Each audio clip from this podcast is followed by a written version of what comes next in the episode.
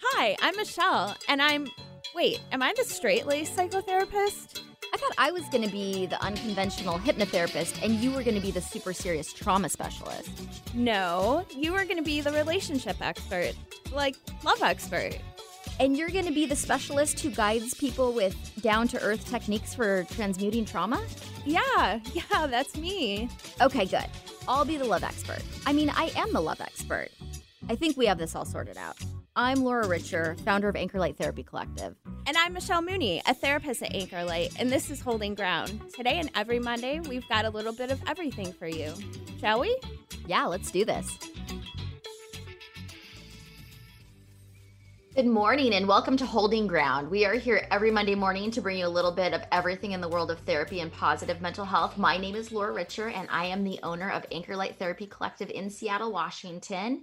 And we're live today on eleven fifty a.m. K K N W. And you can also find us anytime where anywhere where your favorite podcast is streamed. So today we have a really interesting show for you. I am joined by Anchor Light's newest therapist, Mara Harrington. Mara is a licensed psychotherapist that works with children, teens, and adults. Welcome, Mara. Thanks, Laura. I'm so happy to be back again. Good morning, listeners.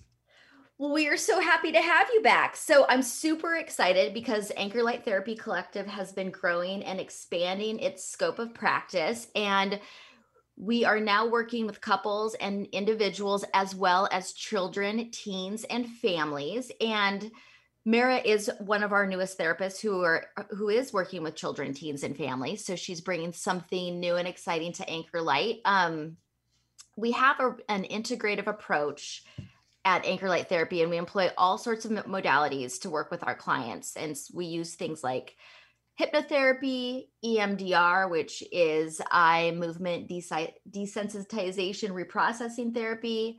When we're working with our couples, we use the Gottman method, um, as well as emotionally focused therapy, C B T therapy, D B T therapy, you name it. We've got all kinds of different interventions that we use. And we have recently added two more ther- therapists to our practice. Mara is one of them, as well as Kat, who you will Uh, meet in upcoming months. Um, and they both offer, as I said before, services to families and children.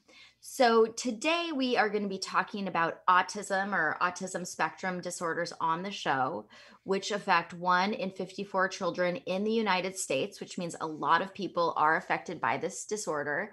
And this is often a really challenging diagnosis for parents to receive for their children, in part because there's a lot of fear and misinformation associated with the diagnosis of autism. And that is why we thought it was such an important diagnosis to address on the show today. And so Mara, I'm so excited to have you with me to talk about this because you have both personal and professional experience with autism. Um, tell our listeners a little bit about that. Absolutely. Well, you know, I am a mother of a wonderful daughter on the autism spectrum. Um, my daughter is twenty-five and she is killing it. Um, she's doing so great right now, much better than anyone could have ever imagined um, she would be doing. And that's been so inspiring to me. Um, I've also have experience as a teacher working with students on the spectrum. And when I was an AmeriCorps volunteer, actually, aside from when my daughter was initially diagnosed, I worked a lot with um, developmentally disabled and emotionally disabled students. And some of some of them, I do believe now, at this point, looking back, were on the spectrum, but it didn't seem to be as common a diagnosis then. Well, you come with to us with a lot of experience. And I know in the past, I have worked with parents who have received a diagnosis of autism for their child, and that can be very challenging and even scary for them. What was that like for you to receive that diagnosis for your own child? Well, it, it was a lot of uncertainty, first of all, just not knowing what it meant for her. Just like, you know, some parents will hear that their child has a diagnosis of A D D or A D H D and think, well, that's it. You know, there's there's nothing that I can do. And you sort of give up hope because that's the the hand that you've been dealt, more or less. But I really feel that psychoeducation can go a long way, and just really understanding that it is a spectrum. So there are a lot of differences. No two people with autism are exactly alike. And I think that's really important to remember. So let's back up a little bit, and maybe you can just tell us a little bit more about what autism or autism spectrum disorder actually is. Absolutely. So autism, or, you know, we'll just call it A S D or autism spectrum disorder. It's a broad range of conditions, and usually it's characterized by challenges with social skills, things like repetitive behaviors, um, speech, nonverbal communication, um, and like you mentioned before, autism affects one in fifty-four children in the United States today that we know of. It's complex. It's a lifelong developmental disability. It usually appears when someone is very young, like from infancy on. Um, it impacts social skills, communication, relationships, self-regulation. Um, it's defined by these behaviors, but it is on a spectrum, so it affects people to varying degrees of severity. So as we mentioned, that's a significant uh, amount of the population who is not only diagnosed, but then you to also take into account all of the the people that they interact with, so parents and and family members and loved ones who are also working with the diagnosis as they work with their loved one who has autism or A S D, autism spectrum right. disorder. Um, so what does that process look like when somebody is diagnosed? How, when are they usually diagnosed, and, and what might bring a parent to think that they would want to have their child assessed? Well, and actually that's one of the first signals to medical professionals that there might be something is if the parent notices, because the parent sees the child every day. Mm-hmm. So they have they have the most perspective on what's going on. Mm-hmm. And this this is their baseline. So like usually it shows up before three. And a lot of times it's more likely that boys are going to be diagnosed than girls. And it It does tend, much like A D D and A D H D, to go undiagnosed in girls. Why so, is that? Why are boys noticed more than girls? Well, they demand to be noticed more. No. Um, so looking at it, there are a lot of different behavioral things, you know. Um, so women and girls, they present with autism to different degrees, and at first, it's thought like what, girls are more able to camouflage their autism spectrum than boys are. Like they force themselves to make eye contact. They will often prepare jokes and phrases before a conversation, so they're ready to go. They'll find it easier to mimic the behavior of others. You know, maybe they've determined them to be socially appropriate, or they'll imitate facial expressions and gestures. And there haven't been a lot of studies, but some of the larger studies have shown that girls with autism actually have more difficulty with social interaction. They have less ability to, to adapt. They have less of a tendency to hyperfocus. Oftentimes they have more emotional disturbances and increases in cognitive and language issues, which can result in them acting out and having increased aggression. Now, if you wanted to know what causes autism, there are a lot of different theories, but we don't really know for sure yet. So interesting. What do you, and what are some of those theories? Is there any information that, that is concrete that they know leads to autism, or is it all just theories and we don't really know yet? A lot of it is theory. Like there's the hyper hypermale brain that says that, you know, the fetus was exposed to higher levels of testosterone, but that's not super well established right now. Uh, there are genetic anomalies that result in autism, and they say that girls may have protective factors that pr- can protect them from developing autism to the same degree as boys. And then there's the nature versus nurture. You know, is it genetic? Is it both? I know we talked about that last week in our episode on addiction, but a lot of it can have to do, have something to do with this. Um, And it's really likely that there are just a lot of different factors in play when a child presents with autism. That's how complex it is.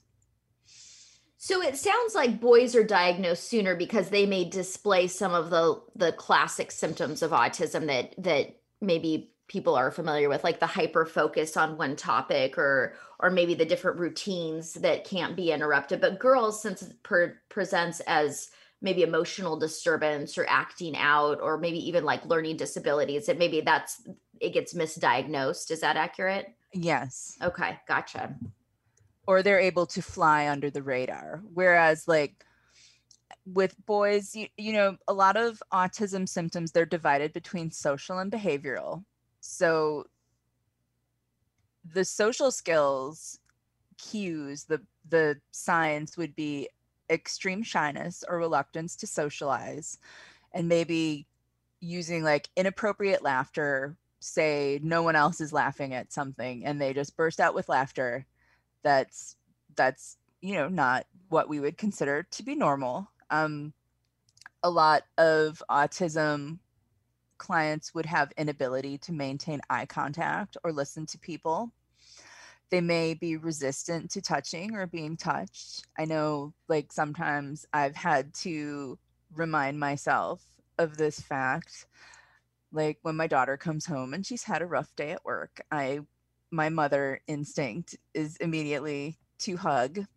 And that is, that is not necessarily the way to go all the time. Mm. So I've had to kind of control myself in that aspect. Cause that isn't and always soothing to her if she's upset. It's, right. It's more distressing, and it will mm. just make things worse.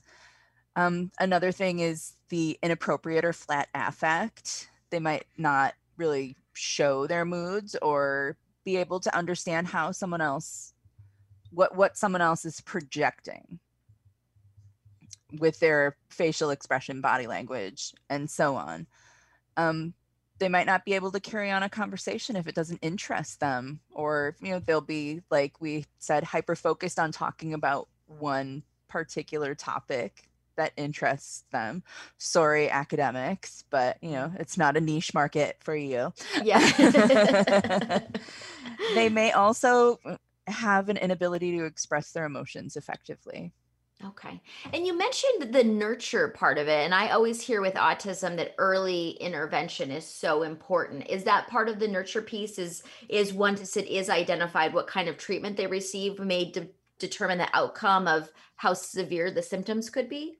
Absolutely. And how early treatment begins, because in cases of autism, you know, there are so many, it's, it's about repetitive behavior patterns, which, hello, is our big therapeutic job right now. It's, and there are repetitive behavior patterns, um, repetitive movements, routines, rituals, self-harm, um, sensitivity or dulled response to like light and sound, um, fixations on objects, activities, like food aversions and preferences.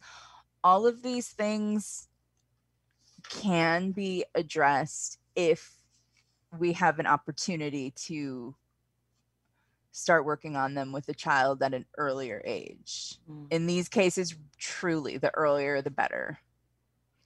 Well, that is so good to know, and a lot of good information to help our listeners recognize the signs and symptoms of autism.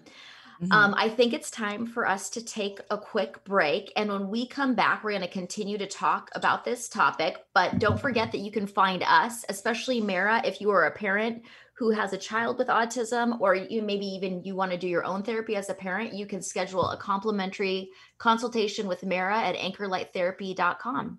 So this is Holding Ground, and we will be right back. Alternative Talk eleven fifty. We're on your radio at eleven fifty a.m. We're on your H D radio at ninety-eight point nine Channel three. So many ways to listen. We're on the web at eleven fifty k k n w dot com, streaming live audio and video as well as M P three archives of many of our shows. So many ways to listen. And now, we're on your smartphone or tablet. Download our free app in the Apple App Store or Google Play and take Alternative Talk eleven fifty anywhere you go. So many ways to listen. I'm Doctor Anthony Lazarus, and this is Climate Connections. If you open a bottle of champagne or wine this New Year's Eve, take a look at the stopper. In recent years, plastic stoppers and screw tops have come on the market as alternatives to natural cork. But cork can be better for the climate. Cork is harvested in the Mediterranean from the bark of cork oak trees. The process does not harm the tree, and the bark regrows. But the first harvest cannot begin until the tree is about twenty-five years old. You can only harvest that oak every nine years. But because they live for hundreds of years, you actually get to harvest them eighteen, nineteen, twenty, twenty-two times. Carlos de Jus of Amorim Cork says cork forests store a great deal of carbon, and manufacturing cork stoppers creates little carbon pollution. To minimize waste and help power manufacturing, production plants often burn cork dust. And in the case of Amorim, sixty-five percent of our energy needs comes from the dust generated by the production of cork stoppers. Independent studies have found that there is far more carbon stored in a single natural cork than is emitted to the atmosphere by producing it. So using cork instead of plastic or aluminum stoppers is not only traditional, it's more sustainable. Climate Connections is produced by the Yale Center for Environmental Communication. To hear more stories like this, visit climate connections dot org. Thanks for tuning into our brand new show, Holding Ground. You can find us here every Monday morning at nine a.m. I'm Laura Richer, founder of Anchor Light Therapy Collective. And I'm Michelle Mooney, the co-host of Holding Ground, a therapist at Anchor Light Therapy Collective. Our passion, our one big thing in life, above and beyond love, relationships, trauma, addiction, and healing, our specialty is helping others. Every Monday morning at nine a.m. Find us online at anchor light therapy dot com. Hi, I'm Doctor Michael Norman, your health tip of the day from the African American Wellness Project. Infections like polio, smallpox, and measles used to be as common as coronavirus is today, but now we have life-saving vaccines for those and other diseases. Sadly, too many children still go unvaccinated. Choosing to delay or refuse vaccine puts your child and other children at serious risk. So talk to your child's doctor today about vaccines. And for more information, visit a a wellness project dot org. Alternative Talk eleven fifty. It's good for what ails you. This statement has not been evaluated by the F D A. Welcome back to Holding Ground. I'm your host, Laura Richer, owner of Anchor Light Therapy Collective in Seattle. And today I am joined by one of our newest therapists, Mara Harrington. Hi. And Mara is very familiar with autism spectrum disorders on both a personal and professional level. And so I'm so excited that you can join me today to talk about this important topic. Thank you so much for having me back. So just to recap a little bit um, for our listeners who are just joining us, we've been talking about autism and how it presents differently in children, especially the difference between how it presents with boys and girls. So Mara, can you just tell us a little bit about how autism presents differently in girls than it does in boys? Absolutely. Um, I mean, like I said, you know, women are a lot better at masking what's going on. So they're going to have more social difficulties, more trouble interacting because of autism. Um, they're not going to be as adaptable, which can be really challenging. And emotional problems on top of these, I mean, can add to comorbidities with feelings of frustration, anxiety, depression, all of all of these, and acting out and becoming aggressive in ways that, you know, our society doesn't typically assign to women. And so when, and as a parent of a child with autism, what, what did you maybe start to notice? And at what age did, were there some, because I know you, as you said, you have a daughter, and, and so she maybe didn't, did she have the classic presentation, or were there some things that you noticed that were different?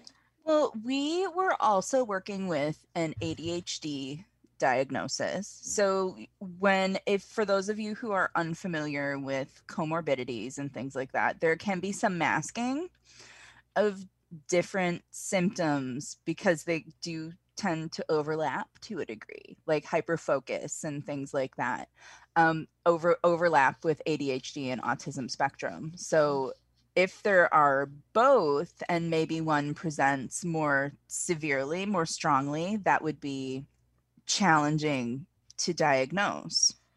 So it really is a process sometimes for parents to come to a working diagnosis that can really help them address the specific needs of their child. Because like you said, this is a this is a disorder that presents in different ways for everybody. There's no two people that have the same presentation of this diagnosis. Right. And right now, as far as I have researched, there isn't, you, you can't go in and have a blood test or a scan or something like that for autism. You know, and that is, it would be so helpful if we could just mm-hmm. have these concrete diagnoses, but that's true in all mental health disorders um, for children and adults, that there is no one like, okay, you have this, now take this medication and you'll be better. So that can present its own challenges, because I know parents are so concerned about, you know, what does this mean for my child? And what is this going to look like as when they're adults? And, and how can I prepare myself for the, the challenges that they will have in the future? And the truth is, you don't really get that information, right? Right. And it's on, honestly, parents listening, it is the same for anyone raising a child. We don't know. And that is scary. That's always scary when they hand you that little, little larval human being in the hospital and it's yours and you're responsible for it for, for the rest of your life, because really you can say until eighteen, but you never stop parenting. Sure. So there's always, there's always that worry of what's, what's going to happen. Yeah. You, And we can't predict outcomes. We can't control how other people react.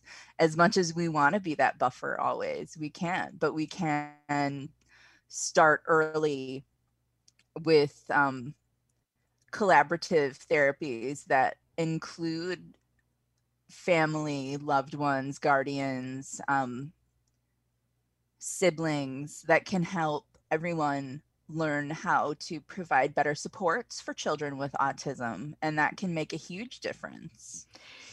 You know, and you bring up such an important point, and this is one of the reasons I wanted to focus on this topic on Holding Ground, is that you can't control how other people react when, when children or even adults are displaying some of the symptoms of autism, but education is so important.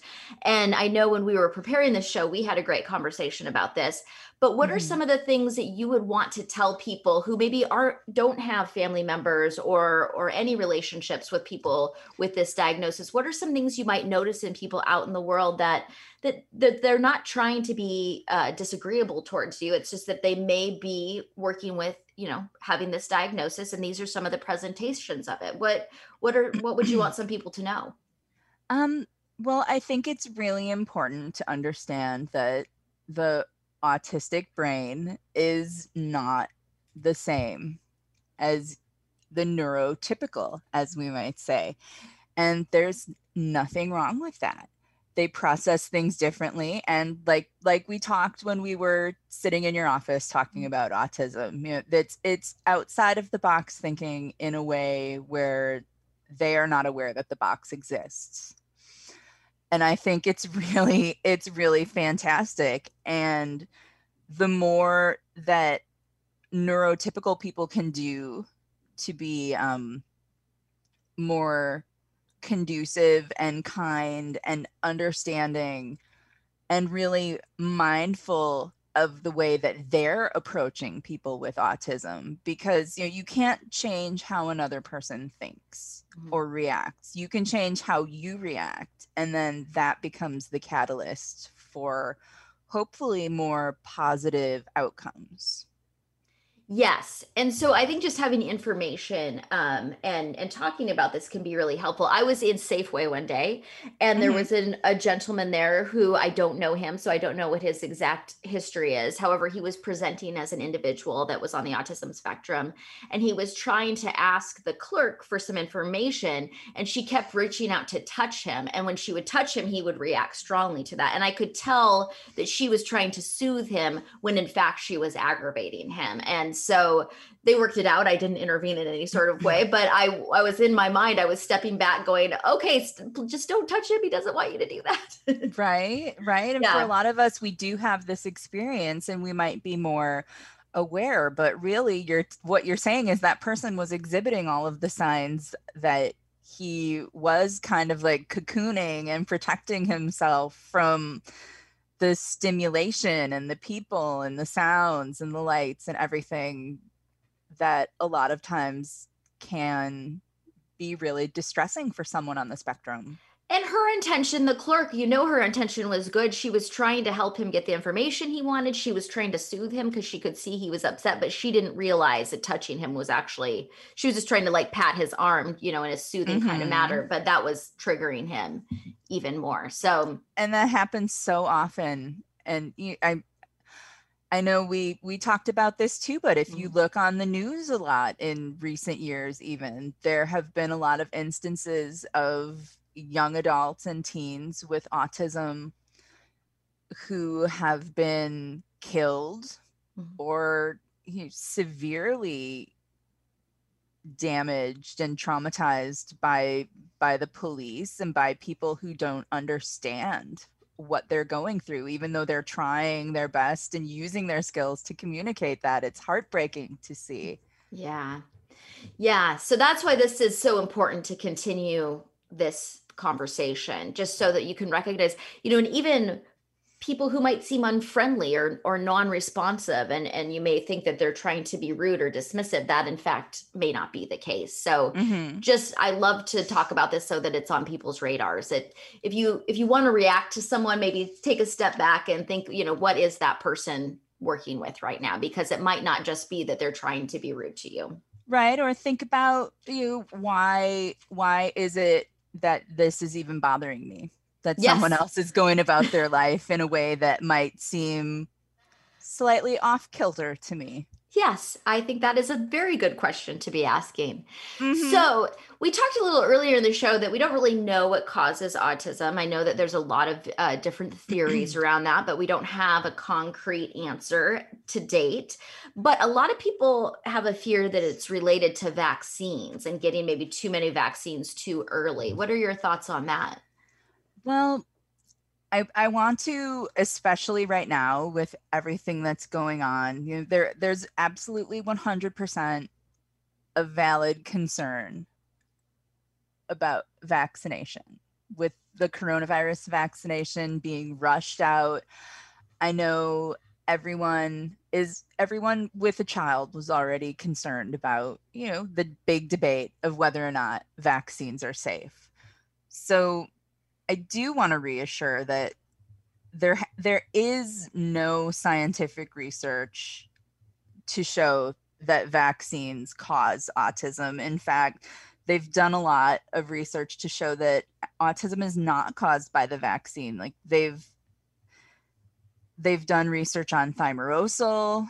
Wrap your tongue around that one and try to say it early in the morning without caffeine. Um, And that real, realistically is only found in the multi-dose vaccinations for the regular flu shot. So it isn't something that's regular. And the evidence does not support a link between vaccination and autism. They've done blood tests on autistic children and they see no difference in antibodies, no difference in really anything to suggest that there would be some kind of a catalyst in a vaccination. Come at me, anti-vaxxers. I'm, I'm ready.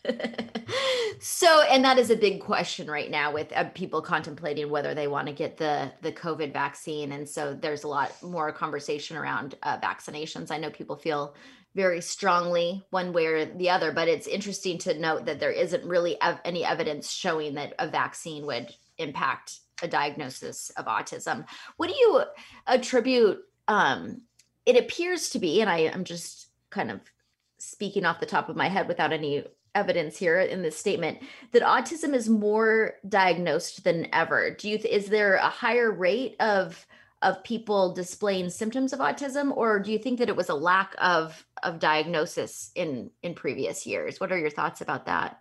I feel like it was a lack of understanding of mental health in general and a lack of diagnosis, because if you look at it, there are a lot of people throughout modern history that if you really take an honest look at it, oh, they were they were most likely autistic. Okay. And they just didn't have the language for it or exactly. the, the information. They didn't understand the mind as well as we do now. Okay. And I'm sure we're still going to be learning things in into the distant future about the brain. Oh, there's so much we don't know. We're learning so much all the time. It really is fascinating. Absolutely. Well, so So let's just talk a little bit more about that. Just what are some other statistics about what we do and don't know, and, and how different places in the world are dealing with, with autism spectrum disorder? Well, I mean, first of all, when I was looking up statistics for the show, I discovered that the U S is not ranked the highest in number of child autism diagnoses per year. So we're third behind Hong Kong and South Korea globally, with cases that they've they've looked at. And the lowest numbers are in China, Taiwan, and Poland. They're the lowest rates of autism diagnoses in children examined for signs. And of course, not obviously not every child in the United States has been marched in and submitted to a battery of tests to determine whether or not they have it. But there are also areas that are better. And I'm sure it doesn't surprise anyone, especially if you do have a loved one with autism or you're autistic yourself, that the Seattle area is one of the best places in the country to live for people who are on the autism spectrum. So why is that? Why would Seattle be better than other places? Well, we have a lot of access to great medical care and providers that work with autism. There's a there's an autism team at one of the universities. It will it will come to me eventually at a time that I'm not currently talking about it. one of one of one of the universities, is it the dog or the cougar or mm-hmm. the uh, uh, I'm not from here, so as our as the Midwesterner, you're not familiar with it. So is it it's at U W that they? I would imagine it's. I think U W. I think yeah. It's U W that has the autism team, and I did have a lot of clients when I was working in community mental health who, as adults, were receiving diagnoses, mm-hmm. and we may have a whole show about adult autism further down the pipeline, but yeah, they were all trying to get into the autism project. Yeah. And that's a huge thing that I think, um, because our generation, like the Gen Xers and earlier, I don't know that mm-hmm. we were working with this diagnosis as much, or that people were not as aware of it. The, the, the people in our age range are actually getting diagnosed as adults, that they were never diagnosed with children, but. Right. They just thought we were a whole generation of people who didn't want to really have a lot of social contact with others, and we're just sort of minding our own business. No. Yeah. We're Gen Autism. Yeah. Well, um, and that is so important for adults because it gives them a framework to work in to actually seek treatment. So absolutely. We definitely will be talking about that on future and, episodes. Uh-huh. And there are a lot of, you know, there are a lot of employers here who are more understanding. Um, like Microsoft has a program that works specifically with employees who are on the spectrum. Like they look for them. Microsoft, if you're listening, call me. I'd love to do a show with you and talk about that program. That would be amazing. Oh my gosh, and, that would be amazing. Right? So give me a call. Mm-hmm. Info info at anchor light therapy dot com. Mara at anchor light therapy dot com. Yep. Um eh. and, and, you know, there are other things too, like self-soothing is something that we don't necessarily think about. But if you look around here, like there are still times where I just look at the mountains and it instantly just calms me down. So there, that having access to recreation and those other kinds of opportunities that help to improve social skills. And, you know, we have that in spades here. We're just doing really well. Good. Well, I love to hear that. Seattle is, of course, my favorite city. So though that is also so much great information. We're going to continue to talk about this when we come back, different types of therapy that can be useful um, in treating autism, as well as some of the really cool things that people diagnosed with autism have accomplished in the world. And so we don't have to see this as a tragic diagnosis. There's a lot of hope. So we will be right back. You're listening to Holding Ground on K K N W. You've been diagnosed with type two diabetes. You have to carefully monitor your health for the rest of your life. And you have an increased risk of developing cardiovascular disease. Cut, take two, action. You've been diagnosed with a new purpose, to fight for the amazing life you've made for yourself. To look that risk of heart disease square in the face and say, no, not me. You've been given a new opportunity to live. Get started at no diabetes by heart dot org. Thanks for tuning into our brand new show, Holding Ground. You can find us here every Monday morning at nine a.m. I'm Laura Richer, founder of Anchor Light Therapy Collective. And I'm Michelle Mooney, the co-host of Holding Ground, a therapist at Anchor Light Therapy Collective. Our passion, our one big thing in life, above and beyond love, relationships, trauma, addiction, and healing, our specialty is helping others. Every Monday morning at nine a.m. Find us online at anchor light therapy dot com. Have something important to say? Want to help improve our world? Need to promote your business uniquely and effectively? K K N W is the answer. Our staff helps broadcasters and podcasters create professional-sounding audio. Bring your talent and let our experts help you craft a radio show or podcast that best delivers your message. Learn more at eleven fifty K K N W dot com. That's eleven fifty K K N W dot com. K K N W, talk variety that's live and local. I'm Doctor Anthony Lazarus, and this is Climate Connections. Plants absorb carbon dioxide as they grow and store it in their roots, stems, and leaves. But when plants decompose, much of that carbon returns to the atmosphere. Joanne Corey is a plant biologist and geneticist at the Salk Institute for Biological Studies. Her team is working to develop new plant varieties that can lock more carbon in the soil long term. She says these new plants need to have more and deeper roots in order to bury the carbon down deep, where there are fewer microorganisms that can decompose the plant and make all the carbon dioxide go back up in the atmosphere. Corey says the ideal plants will also have high concentrations of a molecule called suberin, which is found in cork. It holds a lot of carbon and breaks down very slowly. The project is in its early stages. What we're doing right now is trying to understand what those traits really mean in terms of genes. With that information, researchers can selectively breed for those traits or engineer them into widely grown plants, such as corn and wheat. We want to put these all into crop plants because you really need a lot of land if you're going to do this. Corey hopes that in ten years, these climate-friendly crops will be growing in farm fields around the globe. Climate Connections is produced by the Yale Center for Environmental Communication. To hear more stories like this, visit climate connections dot org. Alternative Talk eleven fifty.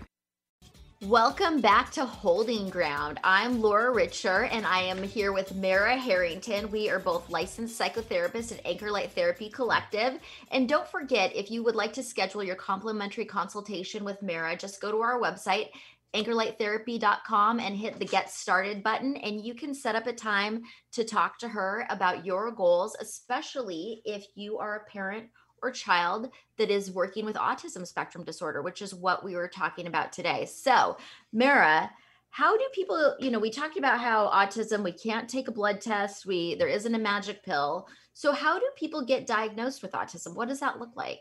Well, I mean, if there was, that would be fantastic, but we yep. would be out of a job, right? We would be, well, but we might would... be, we might be millionaires if we're the ones who thought it, right? came up our, with it, yeah. we'll, we'll take our Nobel Prize in our trailer. Thank yeah.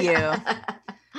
Thank you. Um, well, yeah, like we said, you know, there isn't a blood test or a scan generally that can test for any of the myriad of disorders that are on the autism spectrum.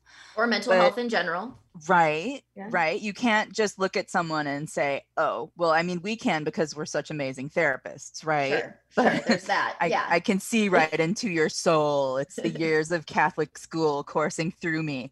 Um, don't come for me, Sister Gabriel. Okay. But yeah, parents... Parents or their caregivers of those children can collaborate with medical providers to provide input on how the child has been acting. Like, you know, I've heard someone say, well, this baby in my life isn't making eye contact at all. Or why did my daughter anecdotally refused to go to a new restaurant because it was someplace that was unfamiliar, mm-hmm. and she decided to throw herself on the ground and begin screaming, things like that.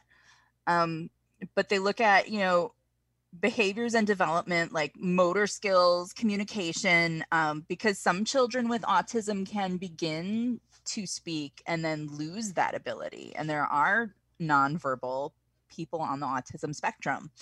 Um, so some of the measures that they use in diagnosis are, everyone's familiar with screening instruments, systematic screening instruments. You go to the doctor and sometimes they'll give you the Beck depression inventory or something like that. Like, how sad am I feeling? Do I not want to take a shower? Things like that.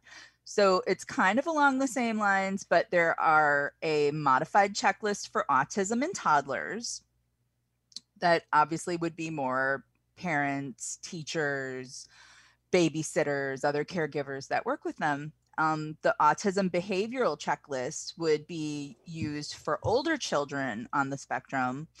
And then there's the childhood autism rating scale, and also um, the autism diagnostic inventory revised that are used. And these measure the prevalence of symptoms. So how common, how frequent, how intense are these symptoms, and how are they, how are these children experiencing them as far as their parents can see? Because again, like babies, toddlers, they can't really verbalize to you.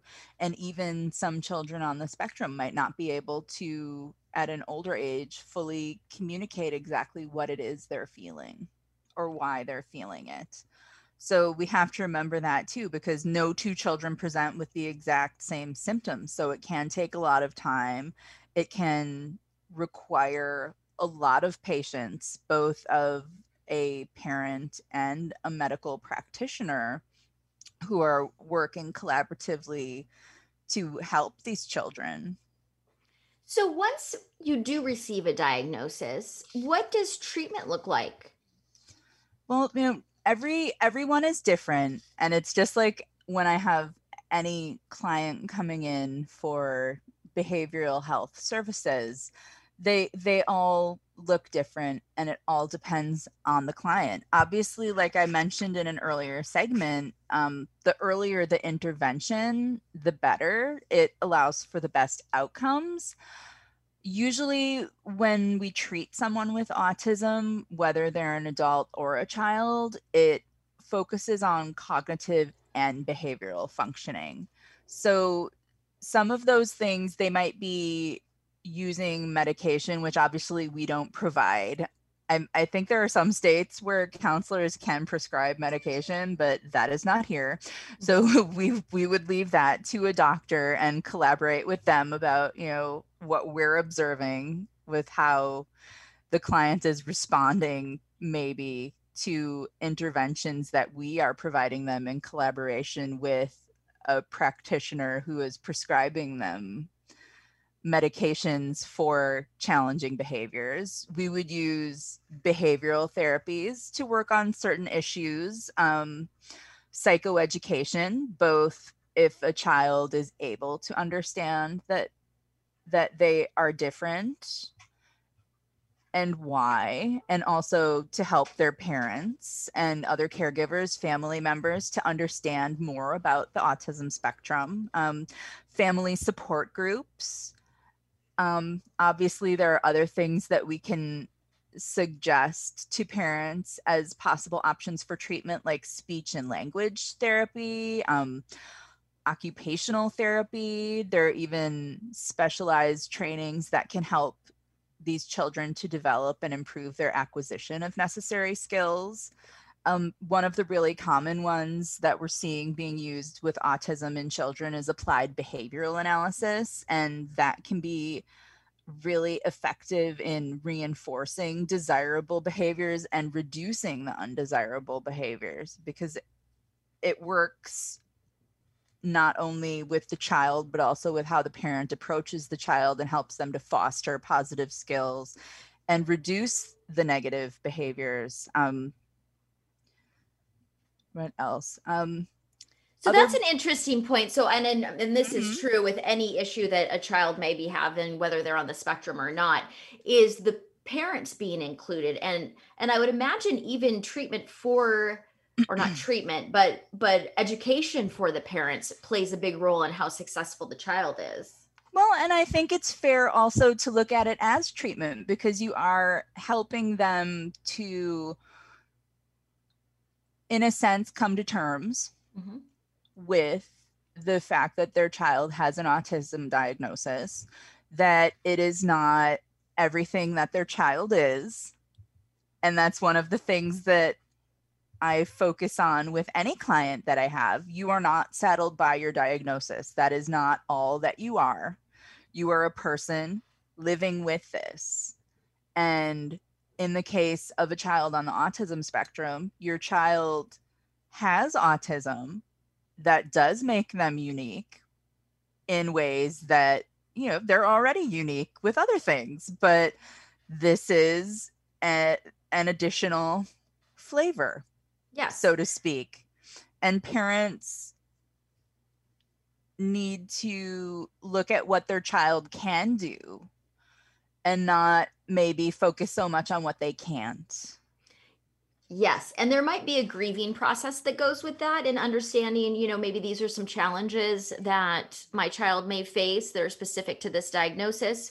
And the parent might need some help processing that grief, as well as mm-hmm. developing the coping skills that they need to deal with, with, with some of the challenges. Because sometimes children with this diagnosis can present with challenging pe- behavior, as do mm-hmm. children without this diagnosis. Um, right. But but sometimes that, you know, there's some some work that the parents can do just to develop their own coping sp- skills and yeah. to really, like you said, and then I think this is the most important part, to, to know that this is not all that their child is. And there are so many hopes and dreams and things that their child can accomplish. They're just working maybe within a different framework.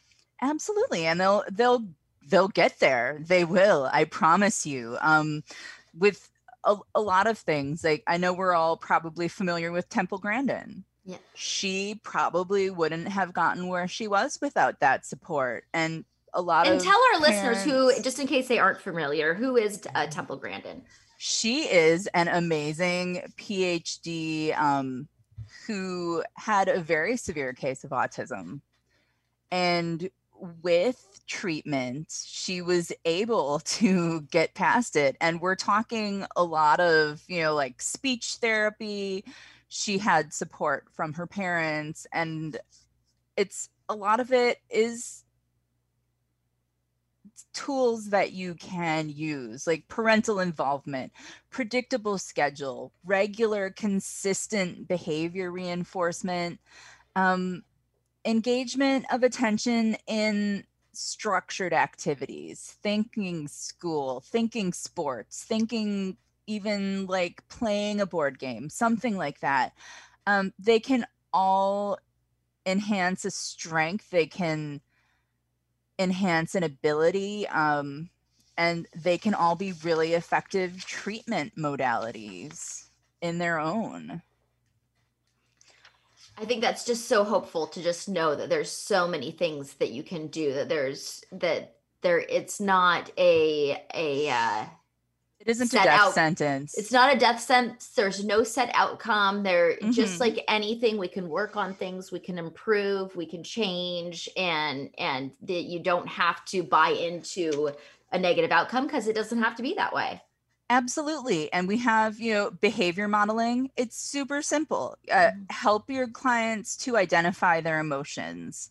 Um, work with their parents. Provide psychoeducation. Give them a better understanding of what their child is going through. They might not know. I mean, there are autistic parents out there with autistic children, but they might present in a different way. You might not have autism, and you may have an autistic child, and you're in the same boat as that autistic parent in that you don't understand the specific mechanics of your child's mind. You probably have the best idea of what is going on in their mind, and you, through psychoeducation, can get a better understanding of what they need and what will help them to be successful. And, you know, I also like to remind parents that children on the autism spectrum, like we said before, they have outside of the box thinking to the point that there is no box. And there have been a lot of writings on how, you know, there are a lot of famous entertainers, inventors, artists like Dan Aykroyd, Hans Christian Andersen. We talked about Temple Grandin, um, Tim Burton. Everyone knows who he is. Mm-hmm. Lewis Carroll, and probably even Charles Darwin may have been on the spectrum.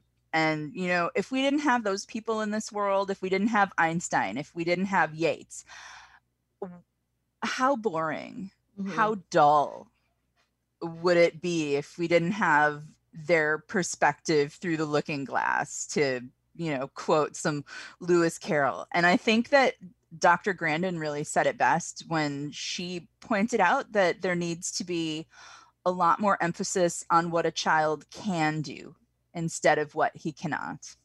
Absolutely. And think about, you know, that outside of the box thinking, how much innovation comes through that. And it's obviously not a coincidence that Microsoft, the biggest mm-hmm. tech company in, in Seattle, in the world, probably, that they have a specific program for people with, with autism, because those are the innovators that are there developing technology. Mm-hmm. Yeah, they're seeing that, they're seeing that code, they're seeing um, game design, all sorts of things. And it's really amazing. I'm, I've seen a few clients from tech backgrounds that are most definitely on the spectrum. And some of them are able to fly under the radar, again, because maybe they're on the shy side and they might have a hard time communicating with others to a degree, but they're brilliant and they invent amazing things. And they're able to delight in these hyper-focus activities and really excel. But there are still areas where they can do some introspection and improve and be even better. And that's where we're here.